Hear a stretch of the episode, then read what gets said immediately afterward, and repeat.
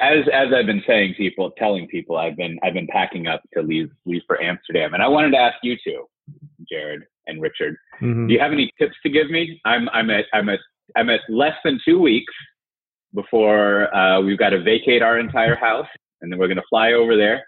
But when it comes to packing up the house, what uh, what are give me if if you have them, give me at least one lesson learned as far as a good thing to do and one thing to avoid doing when it comes to packing up a house. Mm. How, about, how about you can go first, guest, Jared? I think a good standard to have is does a particular item bring you joy? And if it brings mm. you joy, mm-hmm. then uh, then bring that that along with you. If it does not bring you joy, then give it to Goodwill or give it away or get rid of it. So I think you need to have a pretty pretty rigorous standard there for what you bring, especially for a big move overseas. Okay, this is good because I wasn't sure if I should take my children or not. So I think the answer, I've got that answer figured out now. And are you going to reveal what that answer is? Or well, of course, I'll I'll take them with me. I think I think I can check in three bags since I'm executive platinum, so they can fit in. Yeah, and I'm not sure what the tax rules like are in the Netherlands, so you may be putting some deductions at risk if you don't bring them. Mm, that's a good point. Now, how about how about something something that you have learned to like you know not do? What's something to avoid? Yeah, don't don't do it rushed. I think you need a whole lot of lead time. The last time we moved was under duress, and it was not a happy moment. Mm, okay, okay, that's good. That's good. How about yourself, Richard? What are yeah. what are some lessons learned from moving? Yeah, gosh, I moved up from uh, LA to Seattle what, almost three years ago exactly, and there's still some boxes in the garage marked like important. I don't think I've opened in three years, so probably mm. The uh, you know taking that second pass and and those maybe keepsakes, sure, but you know moving stuff from house to house. If you if you have any boxes from your last house in your current house that you have not opened, it's probably time Ooh, to say goodbye. That's that's good. I like that one. That's that's because uh, I've I've been getting rid of some stuff like that, and I had uh, now maybe this I'm going to regret this uh, decades in the future, but I had a box full of my old GI Joe figures and my old Star Wars figures. Mm. I spent a couple days thinking about them, and then I just closed up the box and took it to Goodwill, and I was done with it. And uh, I don't know. I think I think one of the uh, downsides of eBay is that things have very little collectibles have very little value nowadays. Mm-hmm. So I'm pretty sure I only lost maybe like fifty dollars or something. well, the the other thing not to do my parents just moved and I went to help them. And uh, we got in all these awkward conversations of like, I don't want this, but you should take it to remember me. Like you're like 60, like you'll be fine. Like why am I, oh. why am I taking life keepsakes for you? I, what am I going to do with this weird, va- you know, vase? I, I, don't, I don't need it. So oh. if you're moving, do not invite your children over and then hand them all your junk that you don't feel like throwing out. Oh man, isn't that the truth? I have, you know, I have, I have an even deeper uh, problem like that where. Uh, uh, my my uh, my mother, who I don't think listens to this podcast, my mother has over the years saved a box for each year of my life. Uh, and at one point, at one point, I was given maybe the first eight boxes of, of those things, and so it's it's not it's not only her keepsakes, it's her keepsakes of my keepsakes. And uh, yeah, I told her that she's going to be getting those boxes back. Uh, she's making work for you yeah. exactly. Well, well, that's that's good advice. Why don't you introduce yourself, uh, returning guest? Hey, yeah, I'm uh, Jared Ruckle. Work on the product team here for all things Pivotal Cloud Foundry. Mm-hmm. Well, I, we we were going to have you on this week to uh, talk in more detail uh, about Pivotal, the most recent Pivotal Cloud Foundry release 2.2. We talked. Richard and I talked about it last episode or some other episode, but uh, we'll we'll go over it uh, closer. But before that, as always, a little bit of relevant infrastructure software news for those who are, are craving it. Mm-hmm. Now, uh, I think I think we joined the uh, the consortium of fixing GPL v2 stuff. What do you, you want to give us an overview of that, Richard? Yeah, I mean, everyone should uh, move to the edge of their seat because this is about to get pretty exciting when we talk about open source licensing. So there is the general public license GPL. A lot of software goes under, like Linux and others part of the challenge with V2 was that if you were non-compliant, right, somebody said you were misusing it, then you could immediately sue that person, bury them under stuff. It wasn't great. It was a little bit combative. And so with V3, I believe there was this time of you had time to correct the license. And so this consortium said, you know, we're also going to go ahead and apply this to V2, even though we don't have to, because it's the right thing to do. So Pivotal joined, and Red Hat led this up, and Intel and Google and Microsoft, Cisco, a bunch of companies, uh, VMware as well, jumped in and said, let's do the right thing around open source licensing and GPL. And so Pivotal was part of that, and anything that we either distribute that has GPL licensing or any of our own software that does, we're going to make sure we play nice and, and live to our core values. Yeah, yeah. You know, I think I think over the years, uh, I used to, you know, I think I think to use an old phrase that's appropriate. I think I think I've I've forgotten more about open source licensing than uh, than most people know about hmm. Mickey Mouse or something. But man, that that stuff is uh, is complicated. So it's it is always nice, you know, uh, just as a side note, to sort of have a, clarification about what what all these things are. And uh, mm-hmm. I have also noticed over the years there's been a um, a consolidation of licensing that's out there, which which is great. So so then also, uh, you know, uh, you I I didn't uh, think to cover this here in this podcast, but you put in a link to the the news of uh, Broadcom buying CA, formerly known as Computer Associates.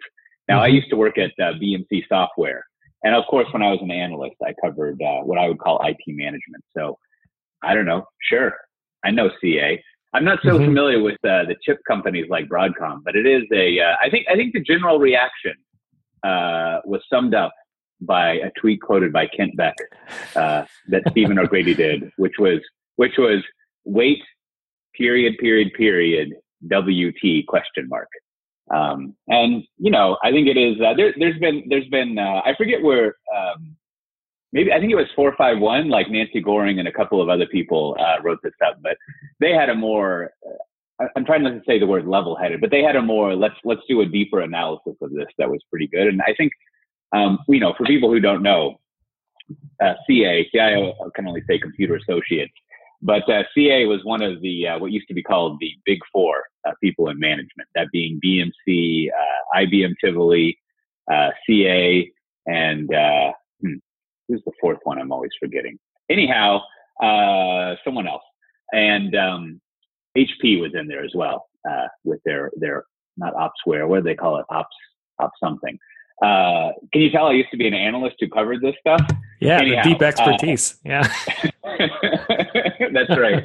So they have, they have, they have, uh, I think their revenue is maybe like uh, 40, 60 between like mainframe and, and what mainframe people call distributed or what the rest of us call computers. Mm-hmm. Uh, but they have a whole bunch of software that helps you do batch job management, monitoring, log management, and they also have like uh, of late some DevOps tool chains, which are kind of interesting. They actually have some good uh, white papery stuff if you're interested in that from a couple years ago. But yeah, it looks like Broadcom is looking to expand into the software world. Uh, you know, not that I might have firsthand experience with that kind of thing, but uh, it is it is uh, it'll be fun to see what what they do. And as people often remind you in this kind of coverage, the real sort of insider uh, popcorn eating events are to see if they purchase anything else or acquire, I should say. Uh, and if you're really interested in more commentary, uh, we talked about this last week on my other podcast, Software Defined Talk. Uh, you know, and there's some links to that Nancy Gohring piece and uh, and other things as well, and a link to the mm-hmm. register in our show notes. Right. But did you did did this get your your uh, your blood going, Richard and Jared? Were you, were you did you spend three hours reading about this? I think I just did the the cocker spaniel head tilt. Like that was a bad day. Like, oh, mm. that's, that's, kind of interesting. I mean, you know, it's funny when you have kind of unconventional purchases. When Amazon does buy Whole Foods, you have some of these other ones. You're like, oh, that that's kind of wacky and cool. I can see some synergy there. But sometimes when the old guards get together, it's just like, well, you're just kind of beating together these two old companies with a stick and, and assuming they're going to merge together. Well, I don't know. Maybe there's a benefit mm. of the doubt in there. There must be some good strategy to spend. What was it like 19 billion or something like that there? Yeah, so, I, I, think I think yeah. I, I, I still I, I, read this multiple times and I still don't believe it, but I think it's the largest software acquisition ever, uh, which wow. which uh, which must, must be true because people keep saying that. Uh, wow, like Amazing. all things people say over and over and over again. But yeah, it, that is uh, that is large. You know, speaking of, uh, I got my ten dollars of of Amazon money by hmm. shopping mm. at Whole Foods yesterday and spending ten dollars. So uh, it's working. Things are looking up this week. Yeah, yeah. yeah. have have, you, have y'all been in a Whole Foods recently? They are like they are like prime tastic in there. They just like the prime is everywhere, and they wear prime T-shirts. It really is. Uh, they're sort of taking that over. Still the same good uh, food and everything they have, but man, they're really going to town on that. Yeah, which probably touches uh, on well, that uh, next item you had, we'll skip over the next next one just for a moment because that whole Walmart choosing Azure thing, I think, is in reaction to your uh, your priming of of Whole Foods. No. Oh, yeah, of course, oh, it must be. That's this is all very planned out as always. Of course. Sort of the segues. But yeah, I uh, I just read this this morning that uh, Walmart uh, chose chose choose uh, Microsoft Azure as their uh, you know I didn't read the wording closely, but as their cloud public cloud partner, and uh, which I guess makes sense if there if if you accept the premise that there are three major public cloud vendors, at least for North American companies. Mm-hmm. If not, you know, the list gets a little longer if you go global. I should say U.S. companies. I, I, I don't want to speak on behalf of the Canadians. Uh, but if you accept that, then basically, if you're in retail, you have two choices between Microsoft and uh, Google, mm-hmm. and uh, they, they they chose Azure. Now, what I thought was interesting uh, about this, I mean, as something to notice, is there was much emphasis placed on um, servicing what I would almost call internal facing stuff, right? Now, it seemed to be in the service, and by by that I mean um, consumer facing stuff would be like if you go to walmart.com and all the stuff we as individuals would interact with to buy things. Whereas internal things would be sort of like software that Walmart uses to run their own business. Mm-hmm. And and so uh, there was some commentary about being able to use Microsoft machine learning and analytics stuff to get a better sense of whatever running their business better and and no doubt also some other stuff like you know targeting and uh, stuff like that which which I think is uh, now that I'm saying it is, is notable. Uh, it's a notable little thing in the sense that I think I think there's sort of like anecdotal agreement that Google's analytics stuff is awesome, and so uh, for some reason, not that it's not not uh, valid, but uh, Walmart was impressed with Azure stuff. So uh, that's great. They'll be they'll be doing more public cloud stuff, and I think and then finally one more thing, like um, it's really not that surprising too much anymore, but I think I think maybe the next big round of uh, tipping pointy kind of stuff around public cloud is is exactly the sort of using it for your internal operations. Uh, and I think hearing more and more of those stories will be uh, fun, ongoing, and mm-hmm. educational about like the uh, the blurring, if not sort of like melting of public versus uh, private cloud usage. Yeah, I mean, there's obviously some commentary that Walmart's been a pretty public OpenStack user, and does that mean that's waning? And I, I think, as always, this reflects that you know eh, beat the multi-cloud drum, I guess. But you know, you you do make does make sense to use really innovative machine learning in the public cloud and maybe doing some some data analytics there or edge processing or fun stuff like that. That does not negate what is probably a decade or two migration, even if you started today to stop using private infrastructure for a company of that size. So this oh, feels yeah. more like a diversification story than some sort of migration story. I think it's just they're being smart and they're also choosing a cloud provider that probably competes with them less often than the other ones will. Yeah, I guess, I guess that's another artfully planned segue. There's a, there's a piece over in Built to Adapt that that, uh, that that was just published today uh, that that I was uh, mostly writing, and uh, it's all about like selecting which type of cloud. And and and as as, as with uh, the brevity given to it, it doesn't. Uh, it sort of like leaves you slightly more confused than uh, knowing exactly what to do. But it, uh, it it, go, it goes over like my my usual kind of survey of what analysts are saying and also uh, what what organizations out there are doing and how they're sorting through uh, cloud choices. And I think I think uh, you know tragically, I'm not sure that uh, at, at, least at least this part of it is, is a pivotal uh, customer. But you know, I was linking to one of my favorite stories recently how uh, how Chick Fil A is actually running like tiny, relatively tiny, tiny Kubernetes instances in store to, uh, I don't know, make sure the waffle fries are cooked crispy. but it, it's interesting to think about all the different Chick fil A locations and how they have a, um, what would you call that? Like, we used to call that a federated cloud. I don't know, but, but the, how they have sort of like this, this clustery kind of, um, it's, it's sort of like a private community cloud to be silly about it.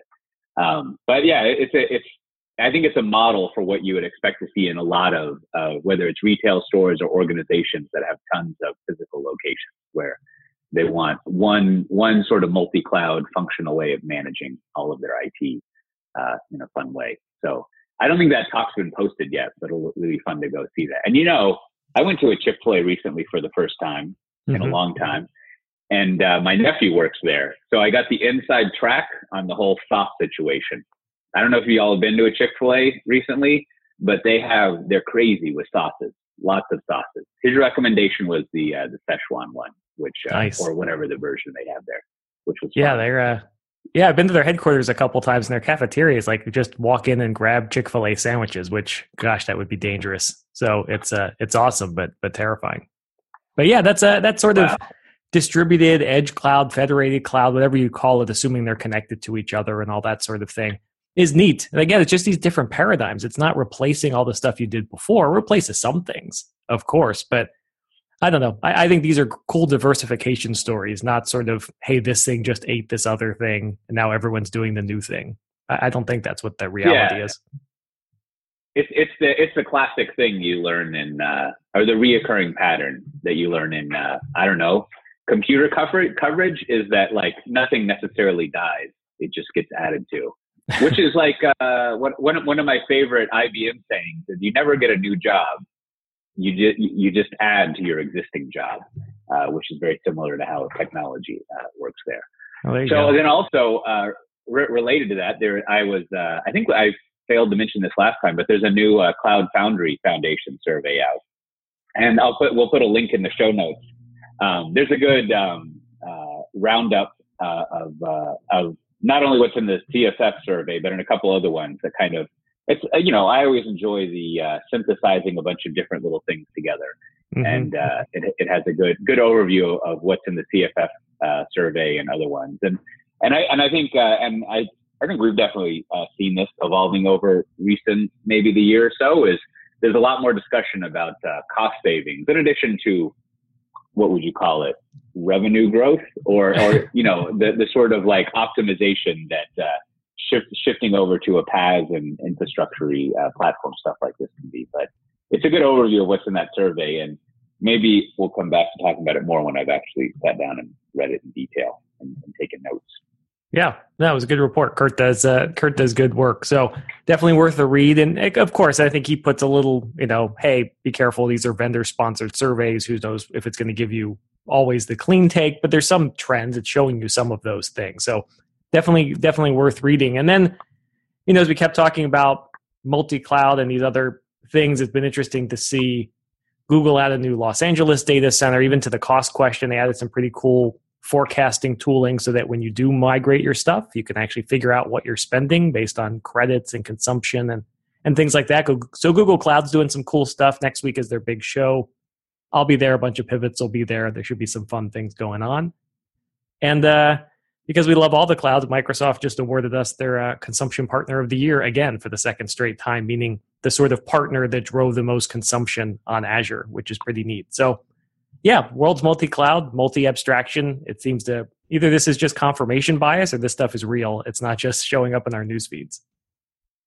Mm, as we're fond of saying, this this cloud thing might be a thing. It might be. Do you, do you, do you think we'll ever get to a point where we uh, we stop saying cloud or whatever the opposite of cloud is? I mean, I feel like I feel like cloud will be what we'll say instead of like servers or or infrastructure or data center. It'll just we kind of already do that already. I think. Yeah, no, I think you're right. I mean, we, we often say like run it on. I, I, think I just saw some new stuff Jared was writing, and it's still about hey, run this thing on any cloud, and by that we mean public or private infrastructure. It's just a cloud, and that seems like that'll be the, mm. the way we refer to it. Yeah, which which would be kind of funny for the the etymology of the word word because if I remember originally, like if you go back and read uh, you know your networking books, uh, there's always there's always this cloud in the diagrams, which is which is to say we're not going to talk about this part. and and then and then nowadays, if that's sort of like people's assets, they probably know exactly what's in their cloud. So right. it becomes a, uh, delightfully a delightfully ironic uh, description. Well, uh, and then finally, before we get to uh, oh, I forgot to put that in. Before we get to uh, uh, talking about PCF 2.2, I, I, think I, I, just finished publishing three little excerpts from I don't know this sounds pompous, but the third edition of my cloud native journey book. um, and uh, I, I, had one on compliance that I was writing up and uh, on what the, um, I don't know, what the team formation looks like or product teams that, that work on the actual software. And then today, uh, Jared helped me out a little bit with this one. I, I posted one on uh, metrics. Hmm. Uh, and the third one, the third one, we'll see what happens because the thing is, I if if you pay close attention to all of my little snarky comments is uh, the thing about metrics is you if you ask people to tell you about metrics, they will refuse to answer you. But I think what happens is if that you actually say, here's what I think metrics are, then they tell you a whole bunch of stuff. It's one of those things where like no one can really like tell you the content that you need until you take the position. And then it sort of just like extracts out all of this knowledge they had in their head, like some sort of Athena of metrics popping out of their head. So hopefully people can help me out with that section because it's the uh, most mysterious uh, so far. But I'll put links to those in there, or if you just go to my like Medium profile, that, that's where I posted them. So, uh, awesome. uh, so on that note, I think, and and the reason I asked Jared to help out with the metrics thing is because his uh, his mega blog post of Pivotal Cloud Foundry 2.2 begins with uh, with metrics, which I think I think I think that's that's a good starting point for us.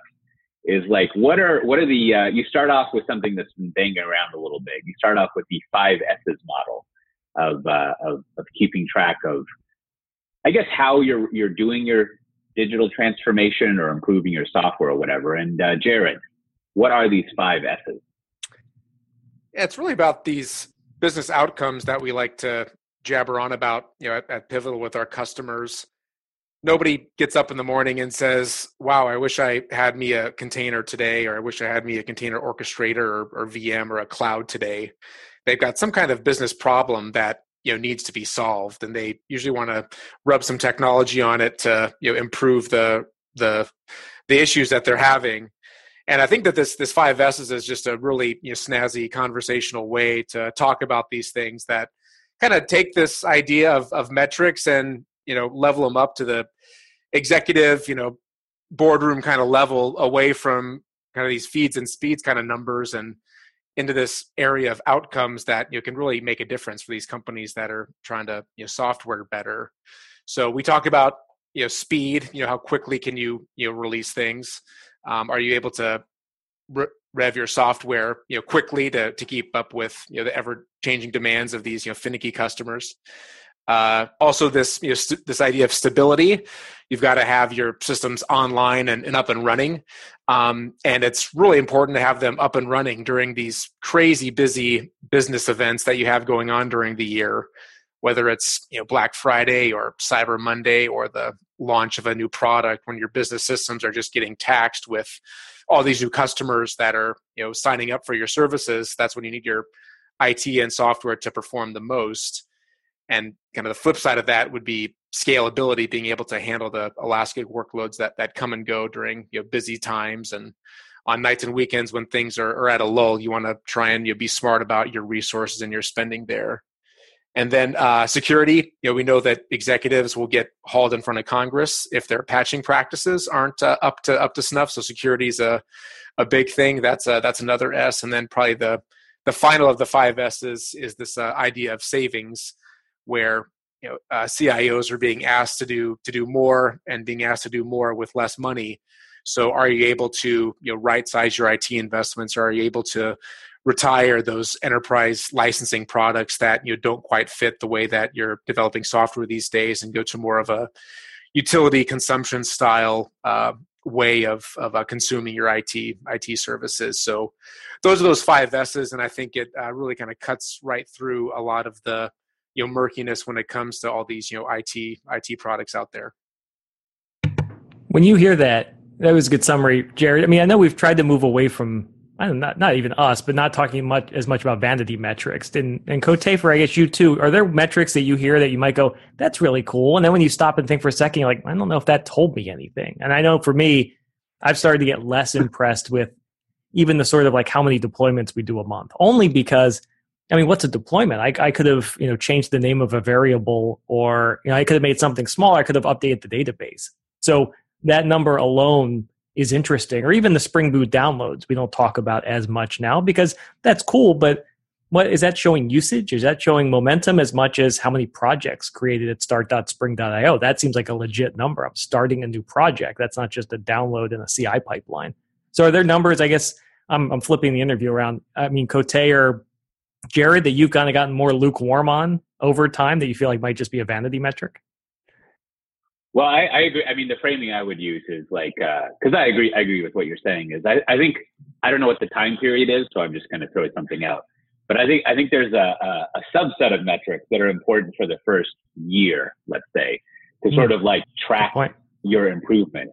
And and and like you're saying early on, like tracking the number of deploys you do during a period. I mean, I don't know. I always use a week as as like the period of releasing, and I think I think it's important to like track I guess you would have one release per week, but tracking the, the, the rate or velocity, not to get all wrapped up in Scrum velocity terms, but tracking the velocity of your releases is important just to like see if you're improving. Just like, you know, when I'm constantly trying to live longer by losing weight, I have to uh, depress myself early in the morning each day. Uh, so it's important to track that metric. Uh, and, and I think, I think it's good to, to, to uh, him to that. And similarly, like download stuff are good for that. Right? Like once you, uh, once you reach ubiquity, you only really want to monitor if it goes down, so to speak. Um, no, that's but, a that's a great point. I mean, I think there's probably different yeah, metrics yeah. in year one than years you know two through seven or something like that.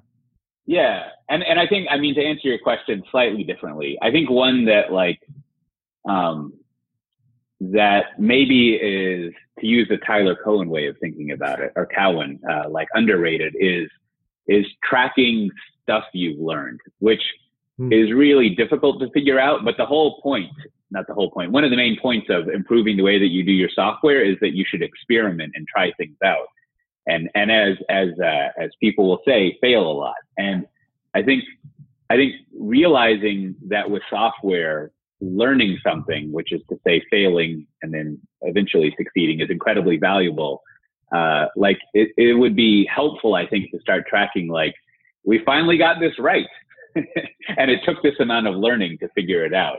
Because I think, in my experience, like, I don't think this is just IT organizations, but I think every single human endeavor, especially in business, like, is really bad at calibrating on how much effort goes into doing something, especially when it comes to how much learning uh, is required. So that would be a nice metric that I don't think people track very much to sort of get in people's space uh, mm-hmm. a lot more to kind of like um, what's the word acculturate or to get people used to this idea that like uh, we're failing and just i guess one more thing and then i'll stop talking apparently i had a lot of coffee today uh, but uh, I think I think you hear a lot about like in the DevOps the SRE world about like celebrating failure and having blameless postmortems and things like that. And I and I think what I'm suggesting is another version of this. Like it's not really like a blameless postmortem. It's sort of like a, a realistic, you know, how we failed to success. sort of sort of report that would be nice for uh, people to collect on.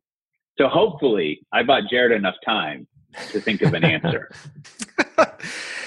I, I, for me, I think the the context is what's really important. You know, as you said, Richard, the vanity metrics about number of deployments, you know, per day can be kind of misleading. What I think is really compelling is when organizations are really honest with themselves and take a look at their broader portfolio of applications. You know, these organizations are dealing with you know hundreds, thousands of applications. Have they done sort of the hard work to do an audit for what their most important, say, 30 or 50 applications are?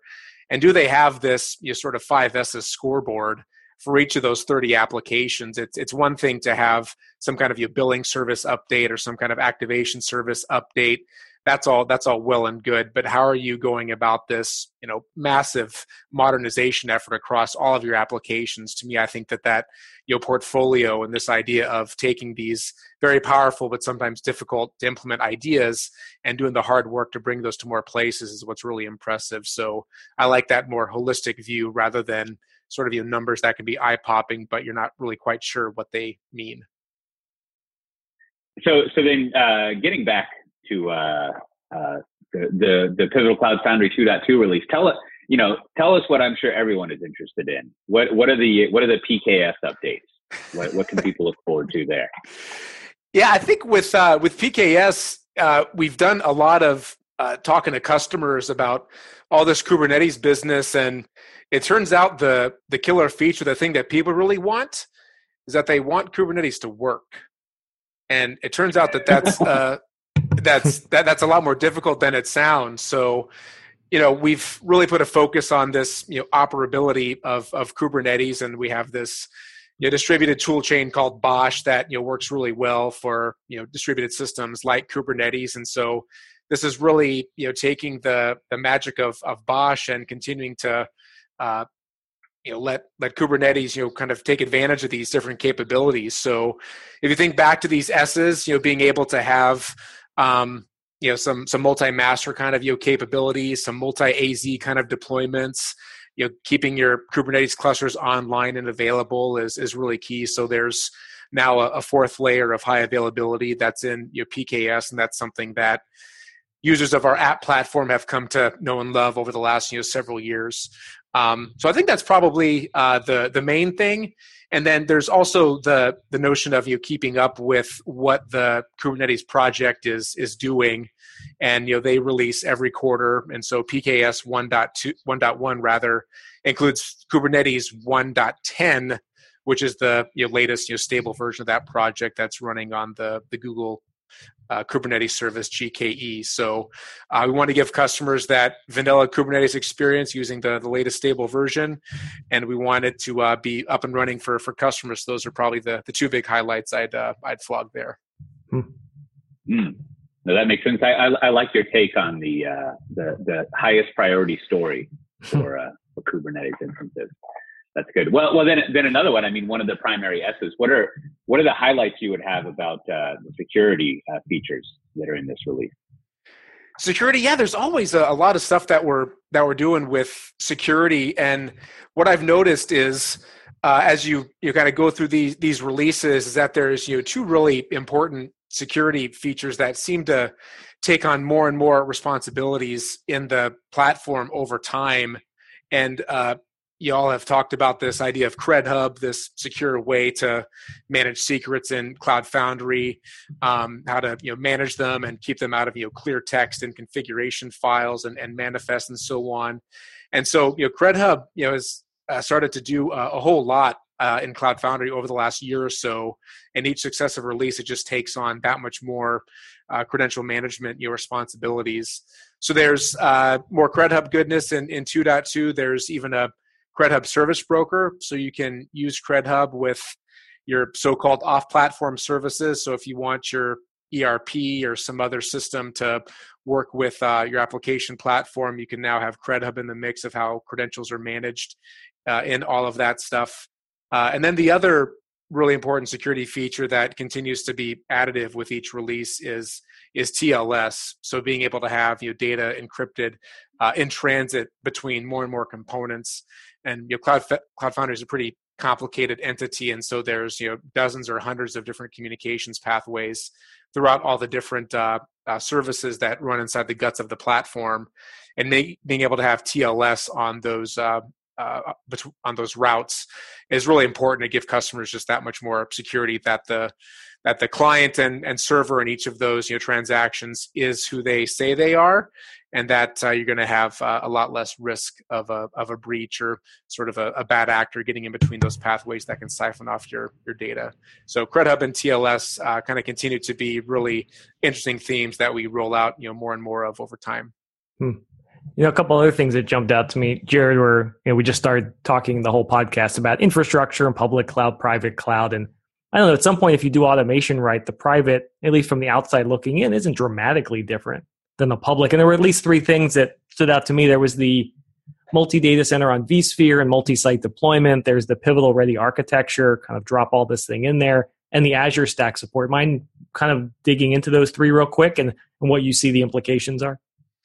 Yeah, I think with uh, with what you're what you're seeing is that there's a lot of customers that are you know seeing the benefits of these you know five S's on top of an app platform, and so when they have that success, they want to try and deploy this in, in more ways, in more places.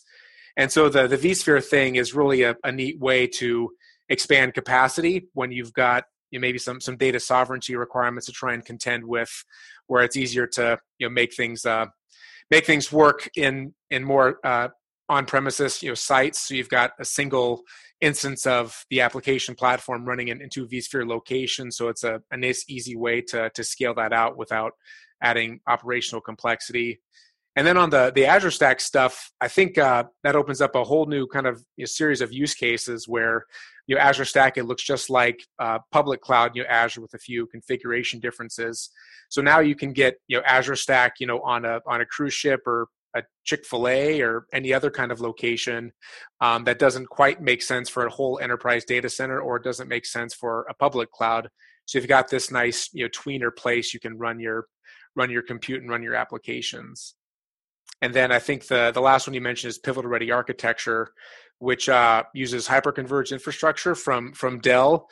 And so if you really want to get PCF up and going, you know, quickly, uh, you certainly can do that with with vSphere and, and your private cloud. You've got to go through the usual infrastructure mechanics there to add capacity to your private cloud. But with uh, PRA, you just drop in an appliance, you know, plug it in, and you're and you're good to go. So it's a, a really uh, no muss, no fuss kind of way to get PCF up and going you know, very quickly and have it be tested and validated by uh, our friends at, at Dell EMC.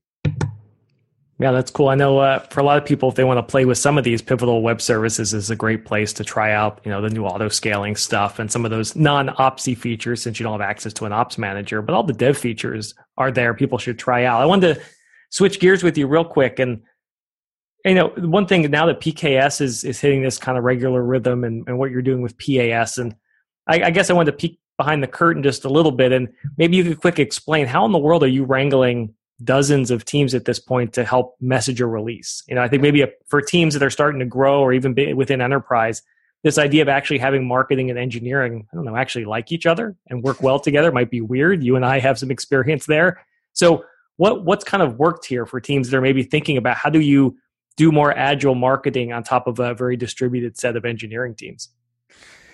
That's an interesting question, and I think that it there's really a lot that you know agile development and software has a lot to teach a number of you know, different you know disciplines i think i heard some folks on twitter saying they wish they could use you know github for their you know presentation you know source control so all of these really uh, useful development tools are having broad applicability in just how you you know manage information how you manage your content. And so if you think about what makes for a high velocity you know engineering or development team those are things that also make for you know high velocity you know content teams or, or high velocity you know content marketing teams. And so i think that um, you know certainly uh, the, the, good tools is is really important. So there's kind of the usual ways that you can you know collaborate with uh, uh, you know, github and, and things along those lines um, what's also really important is giving people a frictionless way to see their content you know, get out there into the into the wild um, so making it as easy as possible for you know product owners, product managers to see the the fruits of their labor. So for a lot of us on the on the product side, that means a lot of editorial work to spruce up the content and, and get it out there so that the the product folks really see the impact that their content has. Um, that's probably one thing, and then uh, you're getting out in front of each of the each of the releases that you're that you're doing. We do releases every quarter here, um, so being able to you probably do a lot of the the heavy lifting and do a lot of the work on the on the product side before you go to product owners um, is really important. So you're educating, you're involved with with documentation, you're on the the stand ups, you have a really good sense of what's happening in the product, so that when you go to product owners, there's a more, uh, I guess, multiple piece of clay for them to work with, uh, if you will, as far as the the text and content that they have to work with. Yeah, I think I've noticed that a lot with what you've done. I mean, it's about showing up in a lot of cases, building some trust. You're not just airlifting the week before release when everyone's packed, going, "Hey, what did you ship?" And then, of course, the trust isn't there. So it seems like actually being there throughout all the time, and the team knows to go to our team and talk to them. I don't know. I guess that's the piece of advice I would share from a lot of the stuff I watch you do is is be in the conversations, and then it isn't this one massive lift at the end. It's really just kind of an incremental delivery. I don't know, maybe just like software. Yeah, I think that's that's really the the thing. There's a repeatable cadence, and uh, I think the first release I did was PCF 1.8, and that was a little rough, and it's gotten a little bit better, you know, with each successive time, and you know, still lots more to do, but you learn a little bit more about you know each uh, each thing as it as it comes up, and you just you know refine and iterate and get better. Um, and kind of think about the metrics that you want to have to try and you know manage that whole process, so you can you know improve things over time. Well, speaking of uh, generating lots of content, and uh, do, doing that, I always think of it as like internal journalism that you have to do to just you have you have a beat of covering the uh, the release, so you have to just track it, and eventually you'll publish something, uh, do some reporting and, and, analysis, as it were. But yeah, I mean, I think it's evident in the, the series of of, uh, of, of release note posts you've done and, and other people that. Uh, uh, they get longer in a good way. so, so y'all are, y'all are able to collect more details, right? Which is as I think I was saying when we talked about this briefly last time, right? Like that's what I want from release notes. Uh, I want to know like all the stuff, and uh, and then and then in a blog post of it, it's good to to summarize the things that are important instead of just having like every single uh, stuff that's changed uh, essentially. But in addition to that, like uh, you know, since since you work on the stuff, are there any any new white papers we have out that that you would highlight or point people towards? Yeah, I think there's one that's been that's been uh, uh, pretty pretty interesting to see the the reception to. Uh, one of the big things that we've you know, talked about is you know Cloud Foundry as the as the standard for your app platform, and Kubernetes is the standard for your you know how you want to run containers.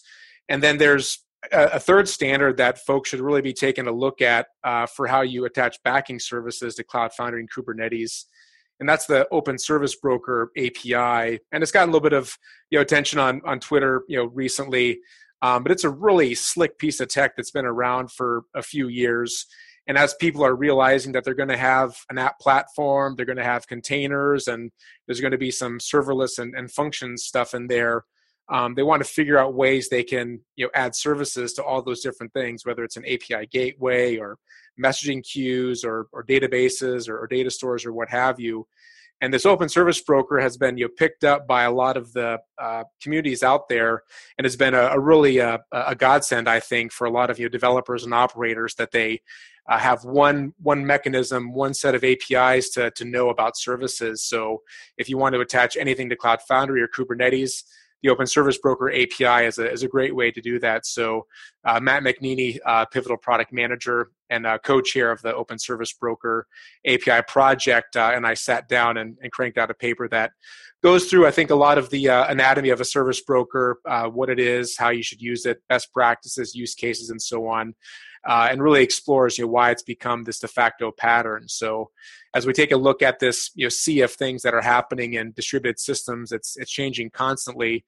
But Cloud Foundry, Kubernetes, and the Open Service Broker are three really bedrock abstractions that you know, enterprises should you know, spend some time getting to know to help them you know, navigate this uh, world of digital business. Well, before we uh, wrap up, so first of all, thanks for being on to uh, go over that with us. I'll, I'll put a link to the uh, to the uh, the thrilling blog post that we've been talking about, and uh, it's definitely worth the read. And and also, you know, one other thing that I think is nice about it is that it collects together like uh, videos and, and other resources to dig further into it, which is good. But just as a little bit of follow up, so last week, Richard, you were in town here in Austin and I got to. Uh, I think I missed the first uh, eight to ten minutes because apparently I have a always late syndrome. So sorry about that. I'm sure there was a great introduction to yourself and, and other things, but I saw your. Uh, I don't know. It's uh, it's basically like the uh, the .NET version of Josh Long's talk, where you're sort of like here's here's here's how you can do .NET stuff and run it on. Uh, Pivotal Cloud Foundry and get all the benefits that you would expect from a microservices framework. And uh, it, was, it was a good talk. People seem to be uh, paying attention, which is the criteria that I use often. And, uh, and then also there were several questions afterwards, which was nice to see. But in case anyone's listening, you should definitely ask Richard to come tell you about uh, doing modern .NET development in, in a cloud native way. Because there's actually, I think, I think maybe there was three demos, which is pretty impressive for a marketing guy. So good, good job on that.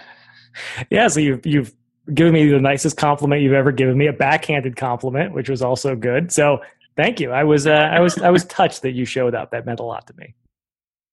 That's right, and and you you also recommended. Uh, hopefully, this is not another inadvertent backhanded compliment. I, I might have just only one. I think I only have one side to my hand. Unfortunately, I was born with that defect. Uh, but also, I think you had one of the best uh, little jokes possible uh, that I've heard recently, which was uh, there's a bunch of pickles out there, so maybe you can stuff those in your pockets and take them home. And I was actually kind of uh, I was I was missed because we the catering had been from Schlotzsky's, which is actually an Austin-based company that I think is owned by a private equity firm and combined with Cinnabon now, so it has mm. more of a national presence. But their pickles are delicious. They're like those classic crispy dill pickles that are really yeah. hard to find. And I, I would have totally swiped a bowl of those pickles, but someone was faster than me. So uh, no, next time are, uh, I'm going to be fast. Yeah, those pickles are my jam. They're good stuff. I, I, was really hoping someone would take a thing of pickles while I was talking and just plow through a, like a plate of them. That would have really distracted me for two hours. That would have been good. Mm, well, next time I'm at one of your talks, I know what I'm going to do. That that'll be that'll be great. Lock it in. We'll just we'll we'll we'll, uh, we'll pass the pickles around like a reverse collection plate, and uh, people people can crunch through it. Well, uh, as always, this has been pivotal conversations. Uh, before, uh, and then the other thing before we wrap up is to remind you uh, that we have Spring One platform coming up soon. Uh, I'm, I'm going to be leaving for Amsterdam and then coming back uh, to Maryland on uh, September 24th to 27th. Uh, and it's going to be a great conference. If, if uh, you know, there's lots of sort of summaries and, and uh, of last year, lots of great videos you can look at. But I'm sure there'll be lots of conversation about pivotal container services, PKS, using Kubernetes in production and then also using the Pivotal application service in production and Spring Boot. There might even be some .NET talks if we've done our job correctly. But also what I find interesting is there'll be lots of talks about uh, how organizations are improving the way that they're doing software. Lessons learned all the way from making build pipelines to setting up sort of management level metrics and pair programming, testing, and everything in between. So you got your uh, you got your software, your tools, and your technologies, and, and your meatware, your sort of management and process and methodology. So if you're really interested in that, which you should be, you can go to the show notes at pivotal.io slash podcast. And there's a little $200 off discount code uh, that, uh, that you can use that has my name in it. But you should definitely uh, check that out. And as always, this has been Pivotal Conversation. If you want to get the back episodes or this current one, you can go to soundcloud.com slash pivotal conversation. And more or less every uh, Thursday, these show notes I keep mentioning, we post them at pivotal.io slash podcast. So you can click around at all the exciting uh, news items that we mentioned and uh, check out some other relevant things, including more information about Spring One platform and uh, all that stuff. So we'll see everyone next time. Bye bye.